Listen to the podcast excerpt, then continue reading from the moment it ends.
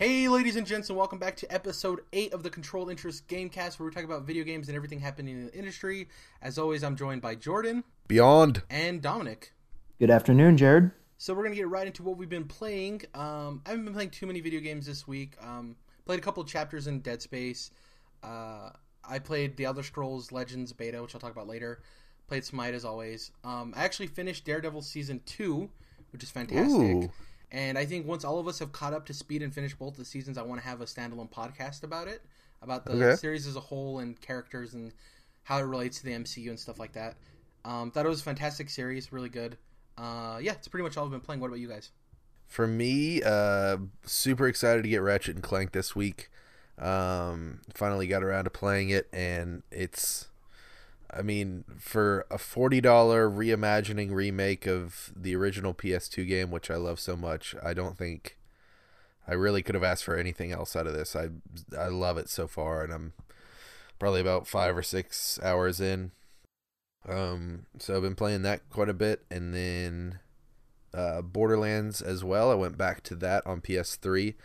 Um, I know I was talking about doing the Assassin's Creed Unity Platinum Hunt, but I think I kind of got my fill of AC from the Syndicate DLC, so um, I went back to the Platinum Hunt on Borderlands, which I'm only one trophy away from, but it's just taking some time to get to. So, uh, been playing original Borderlands DLC, and that's about it. Awesome. Dom?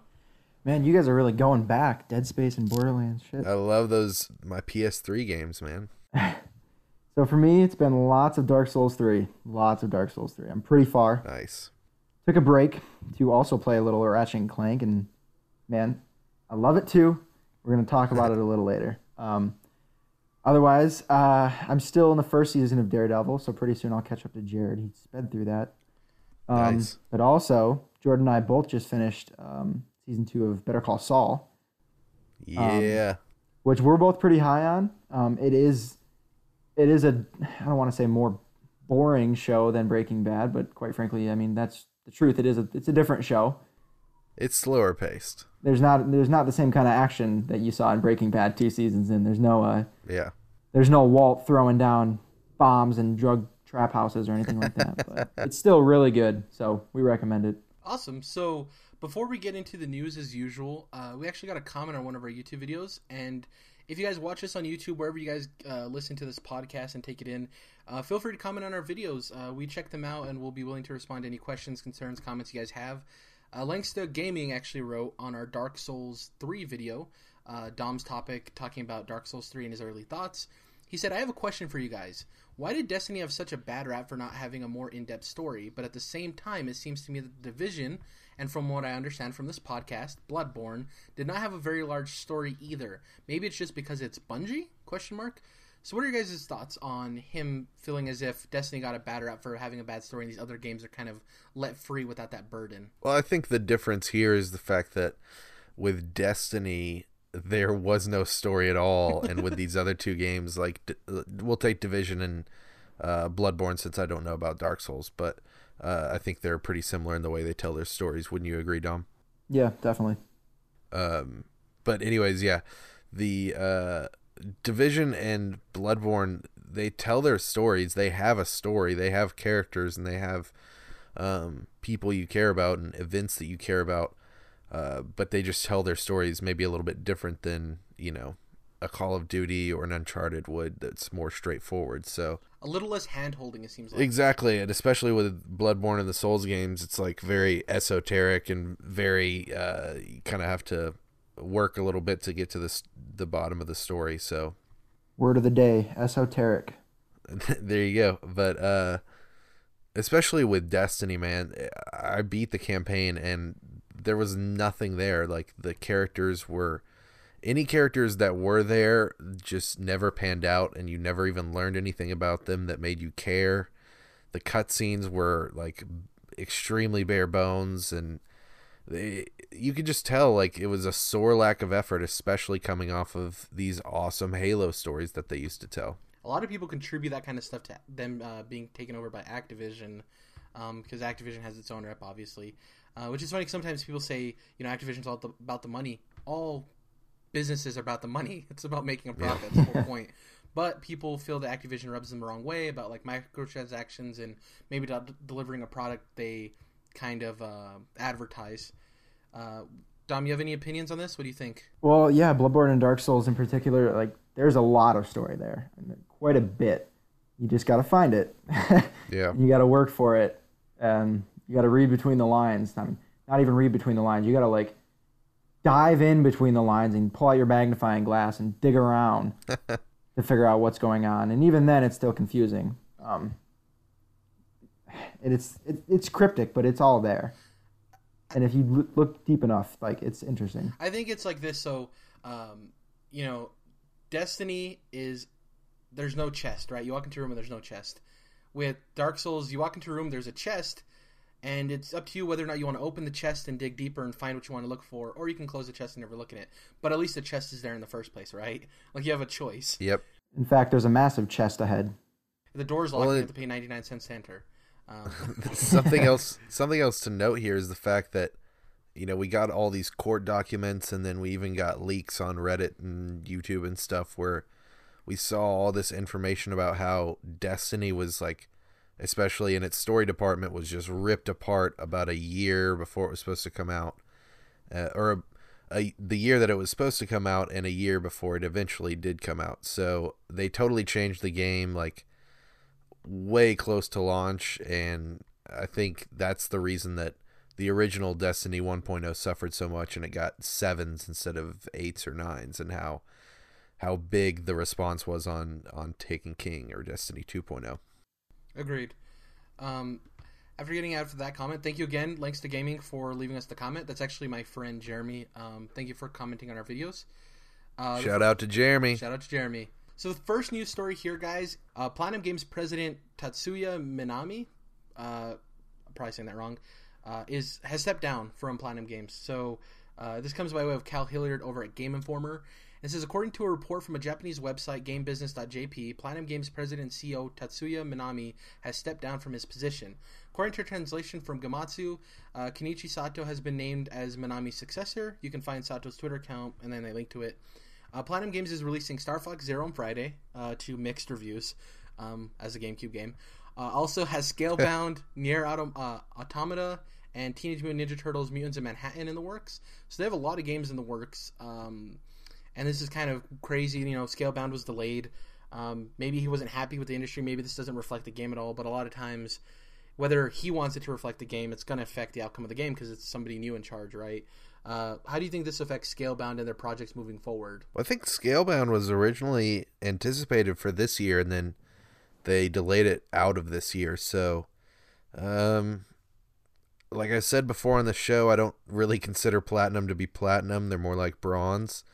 So, um, their games aren't ones that I'm just super over the top excited for. Yeah, But at the same time, they make solid games. Um, I am excited to see uh, Scalebound, but I, I I'm starting to get worried about that game for sure. Dom, you have any thoughts on Platinum having a new leader? Do you think it's going to change their quality of games? That way, Jordan's happy with them. Uh, I don't know. I, I- we'll we'll see. I guess we'll see how much of an effect someone that high up has. I mean, these projects are already already happening, right? Like Scalebound's already like it's coming out. It, it is what it is. There's project teams that are working on it, independent of you know the day to day oversight of whoever like the studio head might be. But hopefully, it doesn't have a huge impact, or if it does, it's only for the better. They can graduate from platinum, or rather from bronze to platinum. Speaking of Scalebound getting delayed, uh, another game was actually delayed. Mirror's Edge Catalyst has been delayed. Uh, it recently had a closed beta, and they actually made an official message on their own website, which is pretty interesting. And I'm not going to read the whole thing, but they basically talk about how the beta gave them uh, an eyesight into issues they were having. Uh, the social play features, which is really weird. It's another game getting delayed for social reasons, i.e., um, Mighty Number Nine, which is really weird. People don't talk about, you know, especially with like Mega Man. Same thing with Mirror's Edge. They don't talk about having that experience socially. It's you know a unique experience to somebody themselves. Uh, it was delayed. Uh, it was originally going to be coming out in May uh, 24th, I believe, and it's been delayed to June 7th in North America and June 9th in Europe. Uh, they say we're confident that these extra two weeks we'll make sure the game is as amazing and possible uh, for you for for you the players. Uh, thank you for all your continued support and excitement. Uh, the return of Faith is imminent. So uh, another game was delayed, obviously. Mirror's Edge Catalyst. Uh, did either of you play the original Mirror's Edge? Nope. No, but I'm planning on playing it before the next one comes out, if that ever happens. yeah, this was it was a two week delay, which isn't seriously bad. Um, but it's weird that they they shouldn't have stated it was for social play reasons. They just should have said it was getting delayed two weeks. Sure. Because now people are going to complain. It's like, why are you delaying it for multiplayer when the multiplayer is probably going to die out in a week? You know, so it's like, yeah, they shouldn't have stated it that way. It's cool that they made their own message and posted it on their website and they controlled the messaging. Um, but it's it's just weird that they mentioned that. Do you think it's weird for games to to mention that they're getting delayed for social reasons? Dom. I have no idea. I mean, uh, how long was the delay again? It's only two weeks. It was May twenty fourth, right. uh, and now it's June seventh. I mean, it's it's like an Uncharted four. Quick, I don't, I don't know what to make of it. This this game wasn't on my radar in particular, but I don't. I mean, it's not a big deal, I guess. I think it's an issue if it gets delayed again, right? That's going to be the issue. Yeah. Well, it's. I don't think it's the first time this one got delayed, but it got delayed from say... February. It was originally going to come out February twenty right. third. Then it got delayed t- till May twenty fourth, and this was before the beginning of the year. I think this is still in twenty sixteen or twenty. So I forget what year it is. I'm just not really sure why you would need to say. I guess it's probably a good thing to try to tell people why you're delaying a game so they feel more comfortable about it. But at the same time, I mean, it's your business and you're going to get it out when you can get it out. It's up to you and no one else. So I don't know why you have to tell them, yeah, like you said, Jared, that it's social. You could just say, we're delaying it, and then people won't be angry if it's for dumb reasons. Yeah, I guess it's cool that they're transparent about it. And it's not really, it's a lose lose because, like, people are going to be mad one way or another for a game coming out two weeks later. But hey, that's okay. You have two weeks to play everything else you already have, all the cool games. Um, but the next story here uh, is a PSN story. So, five years after a hack that took down the PlayStation Network, PSN is getting two factor authentication. Um, or authentication. Uh, it's been five years since PlayStation Network uh, intrusion brought Sony's online gaming service down for more than a, uh, more than three weeks. Uh, the result left user data exposed and cost the company 170 million dollars. Uh, Sony is now ready to implement two factor authentication, a process that helps safeguard user accounts from theft. When using that form of login, users need to provide a code separate from a password and generated on demand. So this is a way for them to kind of you know get their security a little bit beefier. Um, it's weird that it took five years for them to address these kind of issues, um, but at least they're finally addressing them. How do you guys feel about this announcement? You guys feel safer on PlayStation that your user information isn't going to get taken? I don't feel safe anywhere to be honest. But yeah, I I also totally agree that. with Dom.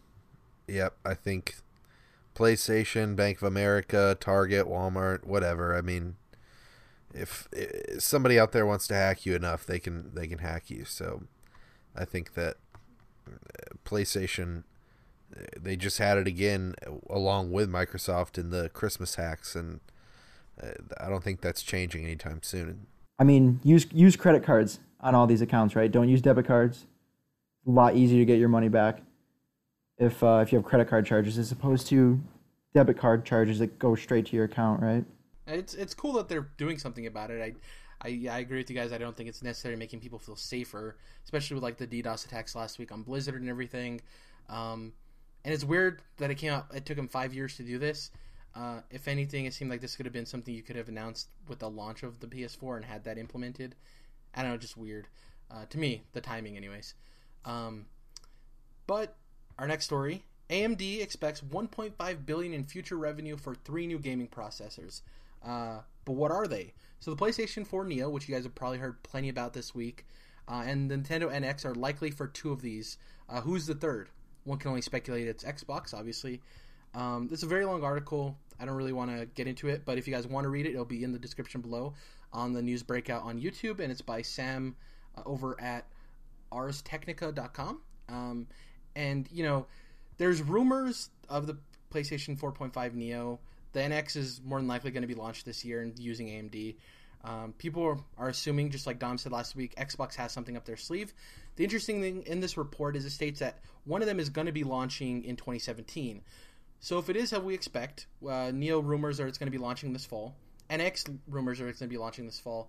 the last one left, if it's the Xbox, means it's going to be the Xbox next year. Um, so, what do you guys think about this for AMD? You know, making all this profit off of consoles and uh, yeah, what, what's your guys' whole opinion on this 1.5 billion dollars in future revenue they have set up? Well, like I was saying earlier, consoles are keeping AMD alive, or at least to some extent. I definitely think AMD would be the one to know since they're putting the chips in the boxes. You know, I mean, they're not making consoles for anybody else. I don't think it's not like you know an Apple console or the next Nvidia Shield. Obviously not, since that would be made by Nvidia. But you know, stuff like that. It's not like an And it's Ouya, I guess. Surprising I'm twist it's of events. yeah, it's AMD not some like GPUs random in console. Nvidia Shield. I would like to see what's in each one. Like if we could have like an, if they could just tell us the three different ones and to say they were different, and people had to speculate which one was in which. Obviously, uh, wasn't the leak? Did, did did they leak the the one for Neo? The GPU specs? Yeah, yeah, yeah. Yeah, they did. Okay, so I guess we already know that one if it's the case. Uh, It wasn't AMD that leaked it, but No, no, no. Yeah, but we can assume that it's an AMD, right? oh yeah, yeah, Yeah, yeah. oh, Yeah. it definitely is. So we have idea of what one of them is. Um, so it's it's interesting. Uh, you know, that's a lot of money to be made, and with three consoles uh, releasing this year, it's well two this year and one next year. It's going to be very interesting um, to see how this all shakes out. I'm going to you know PlayStation Neo just a little bit. We have a couple minutes here left to talk about um, the news and everything. Uh, I wanted to have your guys' uh, opinions on you know with these consoles coming out, you know the NX, which kind of falls in its own category, um, and then the X, the next Xbox, Xbox 1.5 or whatever that's going to be, and then Neo, obviously. Do you guys think that this is a dangerous game PlayStation's playing? Um, obviously, if the Xbox 1.5 launches next year, they have a little bit of time to tailor their message, right, and get it across in a way that people like. That is, if PlayStation's Neo doesn't come across as something people don't like. Uh, what do you guys think about this whole move towards these 0.5 consoles in the in the respects of Sony and Xbox? Well, one thing to mention is the fact that Microsoft really screwed themselves into a corner naming it the Xbox One, which is already a terrible name, but I don't know how they're to move on from here like like you're to call it the Xbox 2, but it's like the fourth Xbox or whatever. I don't know. Xbox 1.5 or 2, it's it's a lose-lose situation for them naming wise.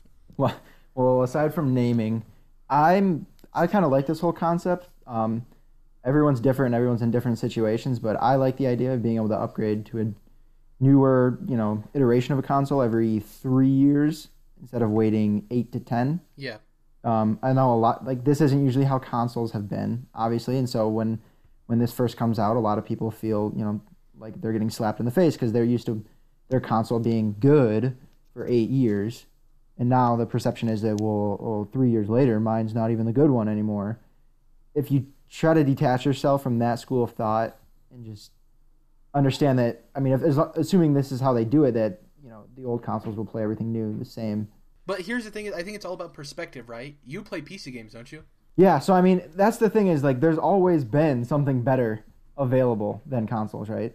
At the end of the day though, no matter what no matter what the situation is, it's all about how it looks and how people perceive it. Um, it, it's optics, right? So if people get pissed about this and it gives Sony that image, whether or not it's a good or bad move for the industry, I mean, it, it's about how people perceive it. So it, the marketing on this and the messaging is very important, no matter what they do. It. I don't Go ahead. I don't necessarily know that I would want to upgrade every three years. I'm honestly, if I'm gonna go from four to four point five on my PlayStation, it's gonna have to be.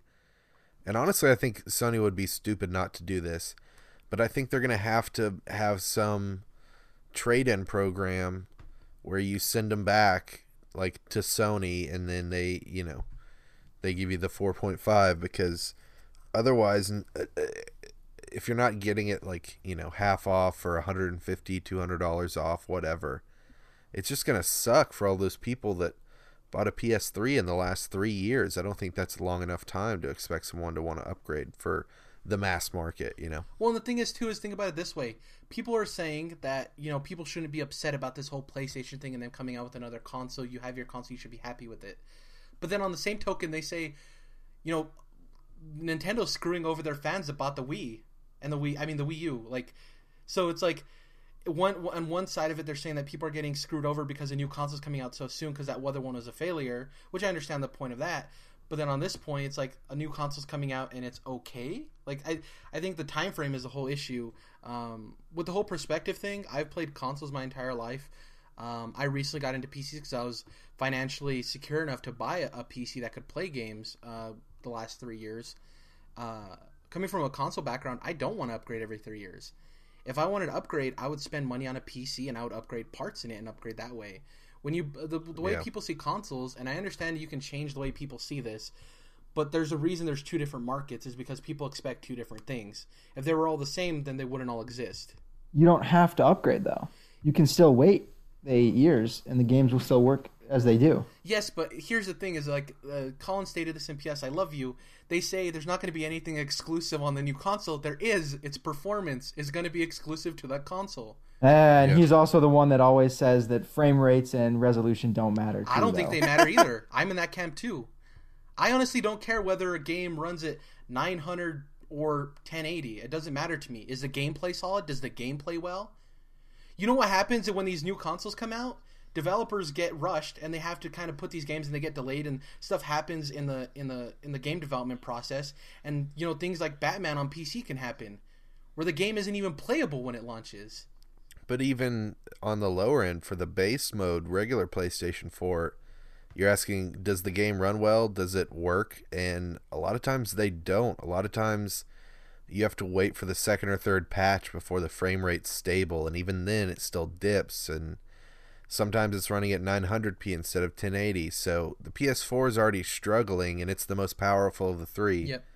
it, you know it's it's already struggling to keep up with the times so if you're stretching it out and having this higher end version that's pushing the medium even farther then yeah the the base PS4 is going to suffer big time I think That's that's the biggest reason I'm okay with this too, is because when the PS4 and Xbox One came out, they were already way underpowered. They were already needing an upgrade at that point, technically. yeah So I mean, and that's what's pushing this. And also because they went to this um, x86 architecture, it's more like a PC, right?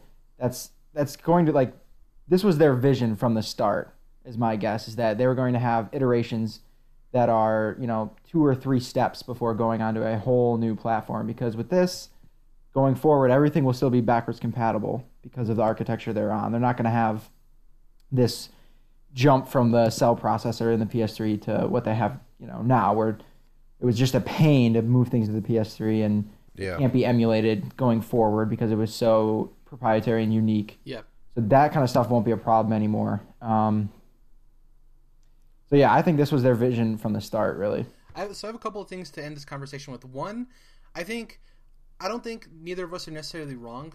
Uh, Dom, we're in separate uh, perspectives of this argument, right? Um, I think it's a 50-50 thing, really. I think people see it the way you do and people see it the way I do. Of like, I don't care about frame rates to the extent of that kind of nitpicky, um, right? It doesn't matter if a game runs at X sixty FPS to me. It might matter to you. That's great. You come from more of a PC console background. You understand. You want them to upgrade. I don't really see that. Um, I think what Sony needs to do is they need to shift over that 15 to 20 percent and make it a 70-30 conversation instead of a 50-50.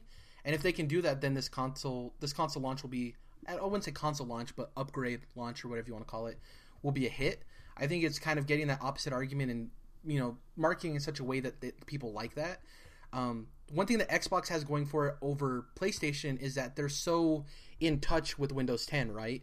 Um, recently, Quantum Break, an exclusive for Xbox, uh, console exclusive, uh, was cross buy if you pre-order it, which is pretty awesome. So if you wanted that upgraded 60 FPS experience and you're all about that stuff, you'd assume that you have a gaming PC. So therefore, you'd assume that if the cross buy, if you want a better experience, you play on PC then. So it's kind of an interesting take on that. The one problem with that situation in particular that I, I read about recently was it was cross buy. So what happened was if you bought on bought it on Xbox, they would give you a code for PC, Yeah. so like the Windows Store or whatever. So essentially, what was going on is people were buying it on Xbox and then just selling their codes, their PC codes, right? Yeah. So right now, if you want a PC Quantum Break code, you can probably get it like half the price. Sounds like a good deal for us, but I, and I, I assume that Microsoft knew that that was going to be a consequence of that decision. But maybe there's a better way to make it, you know, cross buy without Yeah, allowing people to sell their codes like that. that would that would be crazy on PlayStation. You know, it's just connected to your account, so you don't have any codes or anything like that. I don't know. Well, Windows 10 is so new though too. Like I think it's them ha- having an issue having that kind of thing linked in. Maybe people aren't super familiar with it, but I do think it might be these two things might be going in separate directions considering Xbox is so closely tied to Windows 10 and Microsoft, obviously, and PlayStation is doing this whole like 0.5 console thing. Um, who's to say that Xbox is going the same route as PlayStation? It wouldn't be surprising if they did, but it could be that they're going more of the slim route, right? Um, it's going to be interesting to see how these two consoles, if they go in the same direction, it's going to obviously be easier for both of them because they're you can't argue against oh PlayStation's doing this, Xbox is doing that if they're both doing the same thing. But if they go in complete two completely opposite opposite directions, it's going to find out what people actually want out of consoles moving forward. It's going to be really Right. interesting. Hopefully, it's the same, and that that just becomes the new industry standard. That way, you know, it doesn't look bad on either. But we'll see. It's exciting. Yeah, yeah, very exciting. So, getting into our first topic here, both of you guys talked about uh, at the beginning of the show that you guys have been playing Ratchet and Clank recently. And uh, Dom, what's your topic for us? Oh well, it's just that. My favorite little Lombax, as he's known in the universe, The Ratchet, only Lombax. yeah, and his little f- robot friend Clank, who I've recently been intro- introduced to. Um, so yeah, I just started this. Um, I've never played any of the previous games in this series, not a one. Oh well, Um, so I mean, this was like an obvious, uh, like one of the easiest buys I've ever made. Right, thirty-two bucks after my Amazon Prime discount or whatever for this game that everyone's been raving about. I mean, it was it was the easiest decision I've made in a while. So I love it so far. It's damn beautiful. I mean, it. I, everyone's been saying it, but it really is like playing a Pixar movie. Um, seems like you got a steal on the price. yeah, they have to be selling these like gangbusters, and hopefully they're making enough of a profit on it at only forty bucks. But yeah, it's it's it's just great. I mean, I haven't played a I haven't played a like a mascot platformer um, like this in a long time, um, and this was a really a much needed change of pace for me, especially you know right in the middle of uh, Dark Souls three. Um, it's a, it's nice to jump out Completely night and day. exactly jump out of that world and you know go into the go into the, some of some of the planets um, that you can hop across in Ratchet and Clank. So yeah, it's it's without getting too detailed. I mean, it's just plain like it's fun, right? It's like it- it's just a fun game. Have you completed like- it? Nope, I'm about four hours in or so, Okay, are you taking like the leisurely route? You're spending time with it, having fun, just leaning back on my couch, just jumping around, shooting robots, having fun. Yeah. awesome. So I am uh, also enjoying it quite a bit. Um, it's funny you mentioned that you haven't played these mascot platformers, and it's a nice change of play pace. And uh, I love these mascot platformers, and I still play them to this day. And uh, Ratchet and Clank's one of my favorite series, going back to the original on PS2, which this is kind of a remake, reimagining of. I actually just went back and played the remastered PS3 version, so um, yeah, I love these like little mascots jumping around, whether it's Sly Cooper or Jak and Daxter or whoever. And so for this coming out now, and then this movie coming out that's that has been talked about for several years now, I'm like I'm just in Ratchet and Clank heaven essentially, and um, the game itself is super beautiful, like you said. Uh, plays well on the PS4. I really haven't had any frame rate dips at all or anything like that. It's Um, smooth. Yep. Yeah, it's a smooth experience. Um, it's really fun going back. Like I said, I just recently went back through the original on PS3, so it's fun comparing in my mind how you know the original looked versus what they've remastered it into, and and just the subtle differences are really fun to look at. Um, some of the stuff I'm not loving about the game is the fact that um, in a lot of ways there's you know new cutscenes and new bosses. It's not just a straight remake of the original but at the same time it does kind of feel like a ps4 remaster of a ps2 game. Like running around with the character ratchet doesn't feel quite as smooth as i think some other third person action games on the ps4 do. And there's just some stuff that kind of feels antiquated and feels kind of like um, it came from the original PS2 game and they just never pulled it out. Um, one example of that is the fact that you're jumping around and you're strafing right to left, which I'm glad they added because they didn't have that in the original. But you're moving around quick and you're trying to go and and you know keep it fast paced because there's all these crazy guns to use and these explosions going on. And then all of a sudden you get hit and it totally stops your character and Ratchet like does this thing where he you know kind of steps back for a second. He's like, "Whoa," you know, got He's just a flimsy little Lombax, man. I get that, but you know, you wouldn't know. see that in really any other third person action game. Like you can get hit and it'll take your health down, but it's not going to stop you and completely interrupt the pace of combat and you know, just throw you off totally. So I felt like that's there's little things like that in the game that feel kind of antiquated like they they should have been taken out since the original PS2 version, but who knows? I really think we're going to get a sequel with this. I think this is kind of resetting the Ratchet and Clank universe, and then I feel like we're going to get a full, you know, hopefully sixty dollar because it's worth sixty dollars, but just a full fledged new PS4 Ratchet and Clank that isn't remaking old worlds. That would be really nice because then they may take out some of the stuff that I was talking about. I'll say I definitely agree. The controls, it's not quite as tight as I would like, especially coming from Dark Souls, which has like probably the best like third person controls ever, I, in my opinion. it's like it's it, it responds exactly how you want it to.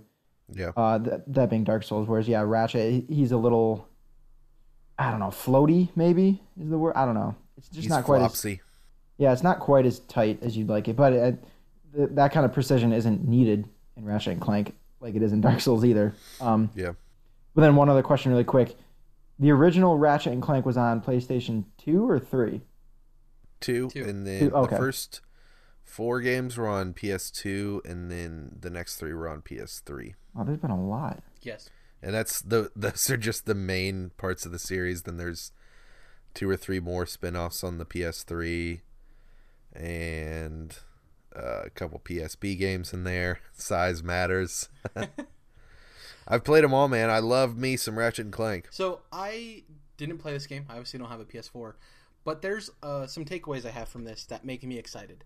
So the first takeaway is that this forty dollar price point um, with The Witness and now Ratchet and Clank, both those games are really solid. Uh, they did well critically.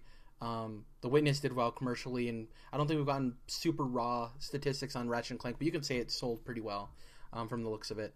Um, I think opening up this forty dollar price point for games is really interesting. It shows that you can have a quality uh, product, um, and is uh, you know the Witness is a new IP, and Ratchet and Clank is an old IP, so it works it works with both of them. So it's pretty interesting that it's opening up this forty dollar avenue. I think that'll be a, a, a bigger avenue for people once we get more towards digital distribution, not having to worry about retailers. The second thing is I think you were saying you miss these mascot platformers. I think this shows game developers that people will play these games, and there is a way to make these games relevant in today's day and age. I think that's great. Oh yeah, Um, I want my Crash back. I want my Spyro back. So yeah. Jak and what what's out there? What's out there right now that I'm missing, as far as platformers go? Well, real this vein. quick, speaking of Spyro, shout out to Spyro because I had a buddy talking about Spyro when I was bringing up Ratchet and Clank, and those were the days back on the PS1. Man, shout out to Spyro real quick. Um, What's the one that's coming out? That's by the uh, uh, the Rare developers. yeah, Yooka-Laylee, the former yeah, Rare guys. There's cool. there's a couple little things like that, but really, if you want a platformer, there's just a plethora of 2D games to play these Mhm. days. Yeah. You know, Um, going back, the third thing that this makes me excited for is I think that this could arguably be the best video game movie. Um, or based will be on once it comes game- out. Yeah, yeah. Until Assassin's Creed. Uh, oh God, I hope Jason Statham can only do so much. Um, but you know, I uh, there's a lot of things that this game got me excited for, even though I didn't have a, the pleasure of playing it. So I think the forty dollar price point is huge. Um, I think that the return of mascot platformers it shows that people can care about this, and you can market it in a way that people who aren't nostalgic on it can still want to play it. Um, I think you can you know move it up to today's standards, even though you said they could have done a little bit better with getting rid of those PS2 issues. Um, and then lastly, I think that it's a really cool way to show that you can tie in video games to other mediums, uh, which is really cool. You know, making a movie gets people excited. They could probably make a comic book off of this. Um, Ratchet and Clank is so kid friendly. You could do a bunch of stuff. You can make action figures. You can make coloring books, and if you appeal to kids, especially in toy stores, you'll make a lot of money. And um, I think it's it's a good avenue for them. Though speaking about taking video games and putting them in different uh, different mediums, what's your topic, Jordan? Yeah, so um, even bridging that over into Ratchet and Clank, uh, we're talking about specifically for me um, different adaptations of video games and different forms of media. And uh, personally, I'm talking about comic books mostly because I've been reading a lot of video game comics recently. Um, but yeah, anything books, novels, uh, you know, animated films, even uh, alternate reality games in your web browser, you know, stuff like that. Anything that you guys like that is, you know, directly connected to one of your favorite video games. Um, like I said, speaking of Ratchet and Clank, um, I got this. There's, they've only ever done a six issue mini series for Ratchet and Clank, and uh, it's pretty tough to find. But I got it, and uh, I'm actually I haven't read it yet, so I'm pretty excited to read it now that I'm playing the PS4 game. Um, besides that, uh, you know how much I love Assassin's Creed, and they've done uh, like graphic novels before, but they actually just started the first Assassin's Creed ongoing series, and that's on issue seven this month. Um, and then on top of that, they actually just started Assassin's Creed Templars comic series, which is all about Templars, which are very cool. So, um, loving the Assassin's Creed comic. Um, other comic adaptations that are really good. Um, Mass Effect has some great comics. Uh, Mass Effect Redemption is about uh, Liara T'Soni, if you guys like that character. Um, just a four issue miniseries. Um, Mass Effect Homeworlds is another great one, which is like prequel stories about uh, four of the different characters from Mass Effect 1 and 2. And I mean, there's like, I could mention 10 or 20 other Mass Effect comics that are really great, but those are just to name a few. I might think of a couple others while you guys are talking, but what other kind of video game related media are you guys into? So we're we're so used to it going the other way, and we see so much of that Batman, Star Wars, whatever you know. Um, I, looking back, I don't know that there's a whole lot that I've enjoyed that went in the path you're talking about. I'm really looking forward to this Assassin's Creed movie. Mm. Um, that could potentially be really good. I think that's a great. I mean, if I had to pick a franchise that could become a movie, a video game franchise, that yeah. would be one that I think is prime, assuming they do it right. I think it's um, gonna be um, good. Yeah, I mean Michael Fassbender's playing. Does does it, the assassin even have a name yet? Is it oh, yeah, Altair? Jason Statham. I meant Michael Fassbender. My bad. I thought okay. that's what you meant earlier. Yeah. Well, I, I, yeah, my bad. I just assumed that he was also in the movie, like no, as a different person. Wrong, wrong white dude. Yeah, my bad. yeah, they've named him, but I can't I can't remember exactly what it is. He's not one um, from the but... games.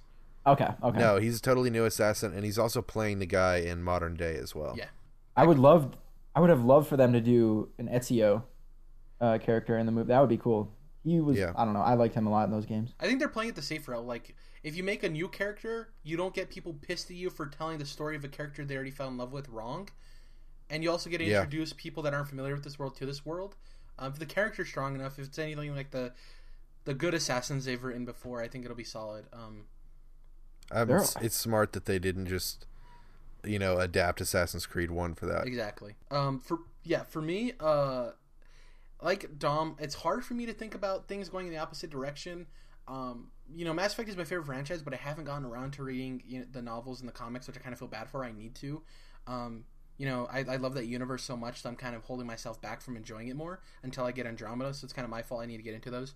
Two things that come off at the top of my head when you first said this were there was a there was a Portal fan film on YouTube that came out um, like a year and a half ago, maybe two years ago. That was really solid. I can't remember the name off the top of my head, but they basically took uh, Chell and put her in her. It was I think it was a retelling or something like that. It wasn't from Portal to Portal Two. It was like I think it was telling the story in between the games. Um, I've seen that. I don't know what you're talking about. Yeah, that was pretty interesting. The other thing was really recent. Uh, Eli Roth did an animated little short film of Dark Souls 3. Did you guys see that? What? Where? I heard about it. Yeah, it's on the internet. Just Google Eli Roth uh, Dark Souls 3. It's really short. I wouldn't consider it a short film. I think it's only like a minute long. Uh, it's called a clip. Yeah, yeah. Um, it's really cool though. It's really well done. Um, it feels very Dark Soulsy. Uh, it has a very Dark Soulsy end, which is cool. Uh, as far as I, I can't think of anything that's video game related as that I intake outside of video games. Um, off the top of my head, I don't read any comics that are video game related.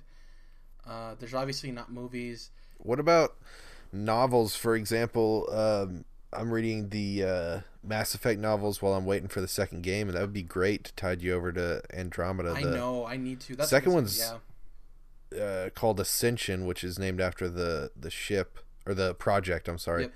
but um, In the famous God of War game. yeah, the first one's Revelation. That's all about Saren and him being a a specter, and they're both really good. Written by Drew Karpyshyn. Shout out to him. He's an awesome author. Writes a lot of Star Wars stuff. But uh, yeah, like Mass Effect novels are great. The Bioshock has a prequel novel that's cool. Have you read any novels like that? No, like I was stating, I need to get into the Mass Effect stuff. Um, as Yeah. far as like, I'm trying to think of other video game franchises I would even really care enough about to do that kind of stuff with. And Mass Effect is the one that keeps pounding me in the head of like, you need to do this. You're dumb for not reading them. I'm like I said, gotta check 'em uh, out. I'm doing myself a disservice. I'm sitting here complaining that Andromeda got delayed, and I'm not getting my fulfillment of everything in the Mass Effect universe. So, There you go, man. It'll tide you over. yep. You just you just mentioned Bioshock. That that could be a novel. That could be a movie. I would I'd be into that. A Bioshock movie. The, Yeah. There's a novel about how like the city of Rapture was built. That's That would be awesome. Bioshock. yeah. it's called Rapture, Bioshock Rapture. Um, and then shout out to the Uncharted stuff. I haven't read. There's a book. I haven't read the novel, but I have read the comic series, and that's another six issue miniseries, and that's really cool. Uncharted works awesome as a comic. You know what I would read? The Konami crash of 2015. That's what I would read. If somebody were to write a book about that, everything in that whole thing, like all of it, just how everything played out, how everything happened. You can even throw in the stuff with PT and everything. Like, I just I was gonna say a know the whole documentary. story. I just want to know everything that happened. Speaking of the Konami crash, the uh, they did this really cool thing where they turned Metal Gear Solid One and Two into graphic novels, digital graphic That's novels, cool. And they're like motion comics. That's really And cool. so it's like the whole game's cutscenes as a motion comic, and it's really cool if you're into Metal Gear Solid. I've always like loved the idea of a Last of Us movie or a Last of Us novel, but Hell we have yeah. that. It's called The Road, and I've seen also, the movie. if you want that, I'm gonna recommend to you uh, The Last of Us: American Dreams, which is four comics, and it's like it's a prequel to The Last of Us about Ellie and her friend from uh, yeah, Left Behind. the Left Behind DLC. So it's like if you play The Last of Us main campaign, play Left Behind, and you read the comic, they all three connect into like a triangle. Okay, It's cool. really cool. I think Heavy Rain could be a pretty solid movie. It already is a movie, isn't it? Heavy Rain? No. Well, I mean, Well, like, I, I get what you're saying. The game. Uh, I get it. Ha, ha, ha. Um, real quick, I think before we get off this subject, since we were talking about video games being turned into other mediums, if you could name one thing that isn't a video game right now that you'd want to see a video game form of, what would it be? one thing that what? Hmm. One thing that isn't a video game that you'd want in video game form. Like a media franchise or just Like, a it could thing? be a franchise, it could be a character, it could be anything. Oh, uh, Daredevil. You want a Daredevil video game? You actually don't even need a disc. You just need a That'd TV. cool. So is, You don't is even it need like electricity. is it like Ace Attorney meets like Arkham? It's Like, is just a like black a screen. game and a, an action game. No, it's just a black screen. Like, Oh, because he's blind. Wow. All right. Actually, there would be red in there. I've He, been- sees the world on fire. So I mentioned that I was reading the Walking Dead comic to tide me over till next season, but um, I was kind of like r- getting through that too fast. So to slow myself down, I went with the Invincible comic, also by Robert Kirkman. I want to read that. And- I've heard so much yeah. good about that. If you guys haven't heard or you know read Invincible the comic, I would definitely recommend it. Um, and you know it's superhero stuff, so there's all different kinds of superheroes and supervillains in that comic that would be totally cool for a video game. And you know me, I love a good third person superhero game. So Question: Give me a really quick pitch as to why I would like that comic and the main character, the main protagonist. well, do you like superhero comics in general? Yeah. So yeah, I mean it's one cool thing is the fact that you don't know any of these heroes and they're not like tired in your mind of oh yeah, Spider-Man making another joke, I get it or whatever, you know, it's totally fresh to you. And they're not tied to anything that you expect to see. Right. Yeah. They're totally totally new and being introduced to you in the comic. So that's really cool. And then um, it has a hook. I don't know if you've ever heard Greg talking about it on Kind of Funny, but there is something that kind of changes in like issue 12 or 13 that kind of hooks you into the series and and is part of the overall narrative. Okay. Um, but if you enjoy superhero stuff, man, it's just overall a great superhero comic, even without the hook that I won't spoil for you. So um, I'd recommend it. And if you get to like 15 and you're still not feeling it, you're probably not gonna love it. Can I get know? in on what's the best avenue for it? Comixology or Sure, like you have a tablet or something to read Yeah, I on. have an That's how I usually. I usually read comics on my tablet or my computer just because they fit so well on there. But yeah, there's Comixology app for iOS. Sweet. Um, to answer my own question, I asked you guys about like a franchise I would like to see in video game form. Uh, I just want like we talked about this before, but like more superhero games. Obviously, you have your Infamous. Yes. But like, I just want more superhero games. And it's like, oh, it's flooding the market. There's already enough movies. I don't care. I, I want more superhero games. Still, why don't Yeah. we have a Superman game? There's Have you seen Superman 64? You're right. I should go back and play that. You're No, right. you shouldn't. I had to watch. Uh, there's a channel called uh, The Completionist. Uh, that one video gamer. He completes games. Obviously, he completed that game in February.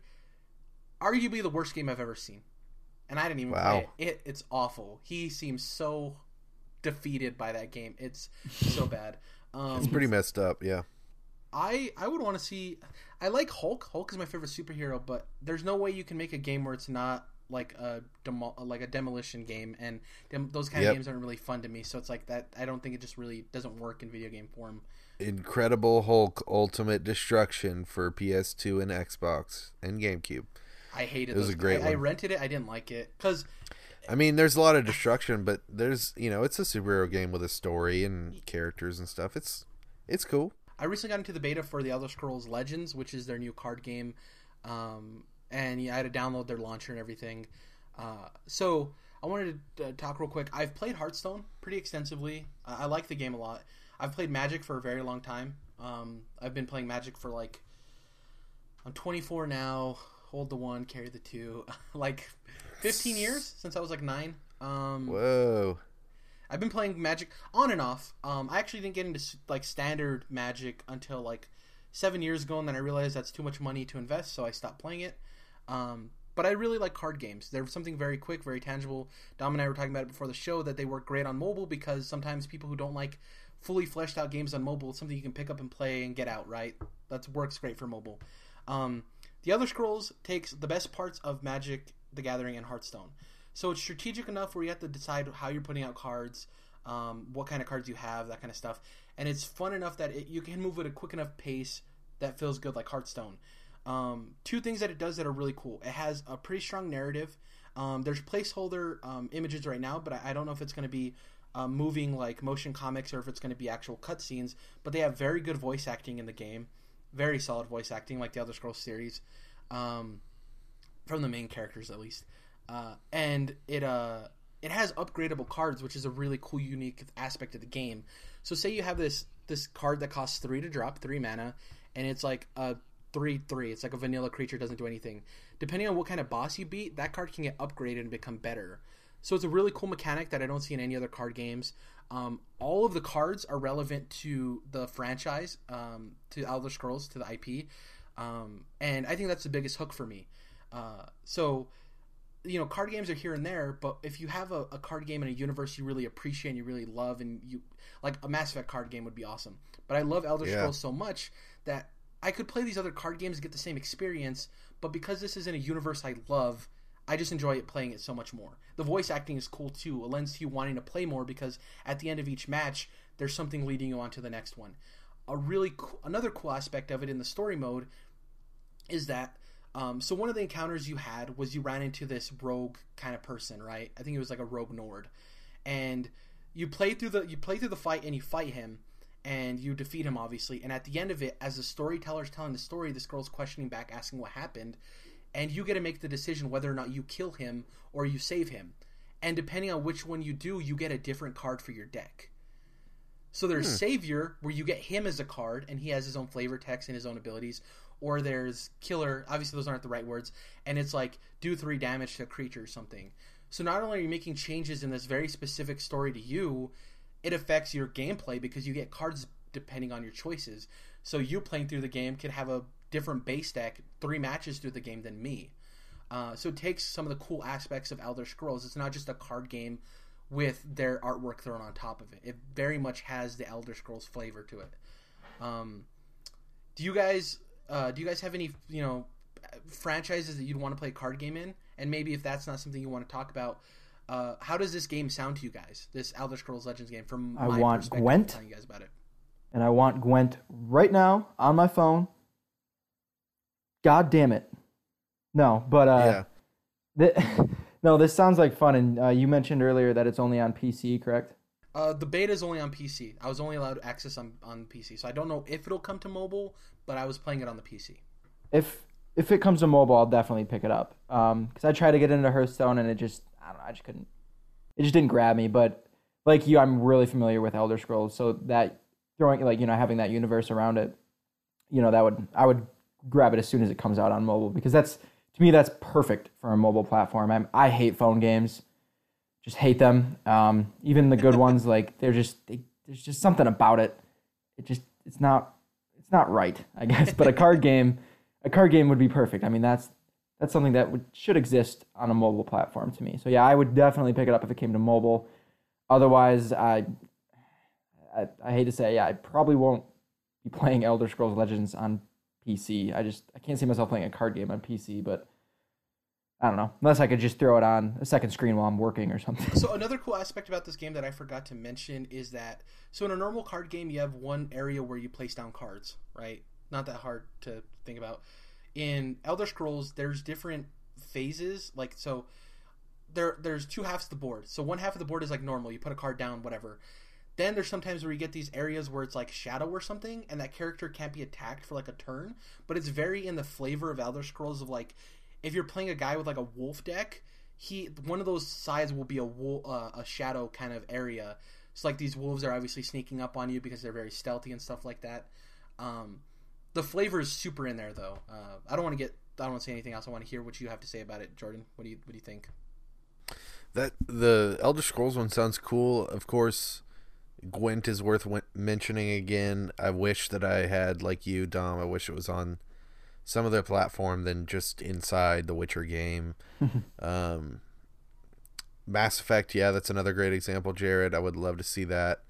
Um, you know, a really cool thing would be how they have at PSX. They have these card decks that you get going around oh for yeah, visiting like you know different booths and if you could incorporate that into a game that everyone could play even if they're not at psx but it's like a it's kind of like a playstation all stars but it's a card game version and it's got cole from infamous and parappa the rapper and you know kratos and all this other crap that'd be really cool Speaking of this, this actually goes back to your topic. especially on vita I think that they should make more more uh, tangible board games from video games.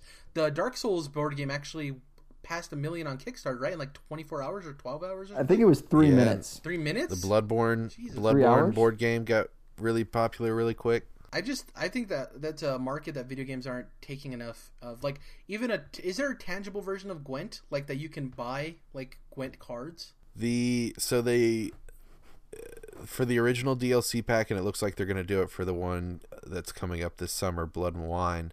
They did like physical versions of the DLC packs, and in those physical versions, you got uh, Gwent packs. That's cool. That's awesome. Yeah. But you have to buy that special edition, which once again, you can't just buy a Gwent pack, or you can't just buy it on the App Store, which that They part could make sucks. so much money if man. I'm surprised um, Marvel hasn't come out with. Uh, they had a card like a physical card game I remember back in the day, and it might still be running, but it's obviously not probably super suc successful. Like if they made a, a card game hub, kind of like Legends or Hearthstone or Magic the Gathering, I think it'd do alright. Like people love superheroes enough now that if you make it unique enough to that, you know, that universe, I think it could do well. Uh, Sure. I, I just loved the Elder Scrolls Legends. It was it was really fun. I was like, I'm gonna get in here, and see what the game's about, play for like ten ish minutes. I played for two and a half to four hours. I don't even remember how long it was because I, I was just having so much. Two and a fun. half to four hours. It was Somewhere. somewhere in there. I don't remember. It was Um, like a day or seven or it so. like, I I don't think it was like three years. Um, Yeah. what year is it? But I, I can't stress enough how cool the voice acting in this game was and the storytelling. Like that definitely set it apart. And I know it's kind of weird to play a, a card game on your PC, Dom. But as I was playing it, I had my headphones on and I was listening to these voice actors and listening to this narrative, and it hooked me. It was really fun. It was really cool. It didn't feel like I was playing a card game. It felt like I was going on this adventure that happened to be through cards, if that makes sense. yeah. I don't even know if it's open sign up. Like if you just sign up, you can play it. I don't know. I just saw that it was available, so I signed up, and they're like, "We'll send invites out to people." You know, you know, some betas are like everyone who signs up gets a gets a code. Some of them are more limited. It didn't really specify that. So if you're listening to this, go Google Elder Scrolls Legends beta sign up and see if you can get into it because it's fun. So for this game or others, I mean, if you're playing, you're, I mean, if you're playing on your PC, like, are you you're playing against other people or No, so there's there's two different modes. Um, okay, There's single player mode which you play against AI, scripted AI. right? um, scripted in the sense of like they have the same deck, but the you'll not always see it in the same order. Like they won't play this card, this card, this card, this card. Um, but it's you know a, char- a unique character with a unique deck and a unique flair, that kind of stuff. Um, and there's also the uh, multiplayer aspect. Cool thing about this game is, do you guys remember the what was it, the Gauntlet or was in Oblivion? What is it called? Like the arena that you fight in. The uh, Didn't play Oblivion. did you play? yeah, I didn't play Oblivion. Well, no. so there was a, there was an arena. I don't know if it was in Skyrim. I don't think so. But there was an arena where you would fight other people, a gladiator pit. And depending on how well you did in the gladiator pit, your your title would move up and you get better rewards, right? And as you moved up, there was different fights. Like you'd fight two mages at the same time. You'd fight this dude with a giant axe. Uh, You'd fight this dude with two wolves by his side. Um, the multiplayer is like that in the sense of you have a ranking and it's a gladiator pit essentially. So you're fighting these other people in this gladiator pit. It does have a multiplayer aspect. It's really cool. Um, obviously, deck building makes uh, experiences unique. They have cool title cards, and they have titles that you earn based on specific quote unquote achievements uh, that you pull off. I beat a I beat a uh, somebody in six turns, so I got a title uh, Speedy or Speed Demon or something. So that makes my my profile unique and stuff like that. They have little things that are really cool that lead you on the steps of wanting to play this game. Um, because I could I could see myself getting into it. I could see myself sitting on my PC and you know playing cards with a couple friends, right, and talking and chatting the whole time. And Yeah, that's That what sort that's of what I used to do with. Hearthstone. Is I have a couple friends that have Hearthstone installed, and he'd be like, "Check out this new deck I got," and we just play each other, and you can privately play each other and check it out and just have fun. And it's a very passive way to spend time with your friends. You know, it's Right, cool exactly, exactly. in, a, in a, a lobby with your friends and playing a game that you're focusing on. But a card game, yeah, it takes skill and you have to pay attention, but it's a lot more passive of experience of clicking and actually focusing on the conversation you're having. So it's a really cool way to bond with friends and stuff like that. That's that's why I never really got into Destiny or I never cared to get into the Division or any multiplayer multiplayer games recently. Like I just immediately just shove them aside because like I, it's not the same playing those kind of games by yourself. I mean, sure, there's some fun to be had, but I think most of the fun is playing with other people and socializing while while whatever else is going on. I guess. Yeah, the biggest problem with the division is I love the division. I don't want to level up too far past my friends um, because we want to have the same experience, and they're not always down to play when I want to play. So I really kind of feel held back by that. Not necessarily by my friend, I guess possibly by my friends, but just the way the game's designed. Uh, it's been probably my biggest issue with the division is I want to finish that game, but I kind of feel cornered into waiting for my friends to move along with me, and it's really held me back in completing that game, as opposed to a single player experience. And it's my choice on how I decided to play the game. I know that, but you know, a single player experience where I move it at my own pace. I can beat the whole game in a night, or I can beat uh, beat it in the course of a week. So, yeah, I, I agree with you on that. And like, I don't know, this game was just cool. It was a surprise. I didn't even know the beta was happening. Um, I just had a lot a, a lot of fun with it. It was re- a really cool. Also, experience. just just hatched an idea in the old noggin. I would be really into something that was um, multiplayer but asynchronous, sort of like um, if you guys ever played Words with Friends on your phone. So like Yeah. you could you could play you know you play a word and then like a day or a week later the other person can play it. You know, yeah, it's basically leaving a message. I could see something. I don't know exactly how it would work, but a card game in that vein, like a mobile game, right, where like you play a card and it would just it would be easier for me um, because it's so hard for me to sync up with other people to play at the Yeah. same time. It's an interesting So- concept, and it opens Yeah. up a lot more possibilities. People play your game because one of the biggest gripes is like with any game is I'm busy. So if it's a game where you don't have to be there at the same time with somebody and you can do it at your own pace, that could open up avenues Exactly. for a lot of different things. Maybe we should develop this game, Jared. Shit. Maybe trademark controlled interest 2016. Um, Yeah. So before we get into the outro and everything, uh, what are we going to be playing this week? So I'm going to be playing a couple more chapters of Dead Space, playing Smite as always. Um, definitely going to be playing more of uh, Elder Scrolls Legends. I don't know how big the beta is. I completed eight chapters. Each chapter is a mission, and that consists of story elements before and after it. Um, so they're actually pretty long. Uh, I don't know how much is left in the single player experience. I'll definitely be playing some multiplayer. Uh, I'm trying to think of what else. Oh, um, Jordan, I actually was able to get in about an hour and a half to two hours of Sunset Overdrive. I love it. Yeah. I forgot to say that at the beginning of the show that what, what we've been playing. Um, I made a, like an Asian girl with like a weird haircut. Um, Nice. it's fun. It's just it, it's exactly what I expected. Uh, just a fun time, and that's exactly what it is. So And it was free. uh, yeah, well, well, as I'm a gold member, but yeah, free. Um, yeah, so that's what I what I plan on playing. I've been thinking a ton about Sunset Overdrive this week playing Ratchet and Clank because obviously they're the same developer, but um, Sunset Overdrive takes a lot of influence from the Ratchet and Clank series with all its crazy guns and weaponry. But uh, so yeah, speaking of, I'll be. I'm assuming that I'm gonna be uh, completing Ratchet and Clank this week, but um, at some point I might go back for the platinum and play through the challenge mode just because it is such a fun game. Um, I'm getting closer and closer to that Borderlands Platinum. Uh, like I said, I just got one trophy left, and it's getting to level 50. But I'm at level 43, and once you hit 40, it's like just a slog for the next 10 levels. So I'm pushing through the DLC to get me bumped up. Um, so yeah, that should be it. Um, still working on Persona 3, that 100 hour game. Um, Should we call you I'll in like 10 years? Maybe you'll be done with it? I, I, I don't know. I'm just kind of parsing it out and, and letting It'll be it part flow. of the but episode 500 special. Yeah.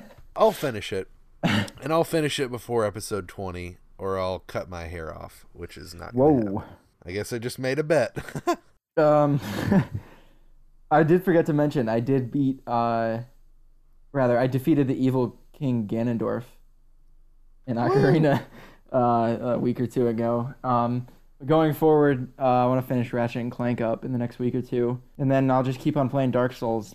So earlier today, uh, spent a little while fighting this boss that you know I probably put in seven or eight attempts. I finally beat what they, they're called the Abyss Walkers. But yeah, otherwise, it's uh, come we're coming up on Uncharted Four, I think, isn't it May 10th? yep. Yeah, just a couple weeks away. I'm getting Uh-huh. excited, man. Uh, Uncharted Four, little Nathan Drake. You're missing these exclusives over Oh. here, Jared. I'm good. I have I have uh, What? I have female Nathan Drake. I'm good. Female Nathan Tomb Drake. Well, you don't have a female Lombax, do you, kid? no. I'm gonna go Because they don't exist. Well, they don't anymore since all the Lombaxes are dead. thank you guys for joining us for episode eight of the Controlled Interest Gamecast. As always, if you want to, uh, if you want to see these parts on YouTube, they go up Monday through Friday, each part individually, and then the full episode posts on Friday. Uh, if you want to listen on iTunes, just uh, search Controlled Interest on the iTunes Store. Uh, we're on SoundCloud. We're on Twitter at CTRLINT. Any follow or subscription definitely helps us. We're giving away a physical copy of Episode Seven, Star Wars: The Force Awakens, when we reach, uh, is it 50 followers on Twitter, Dom? Fifty. 50 followers on Twitter. Uh, and we actually have another giveaway for speedrunners once we reach 20 subscribers on YouTube. So definitely subscribe to our YouTube. Even if you're not going to watch it, the subscription helps us out. Uh, yeah, thank you guys as always for your support. Share us if you can. The more ears we get to, the more the show grows. And uh, any closing words, guys, before we head out? Praise the sun. May the force be with us all. See you guys in episode 9. Bye.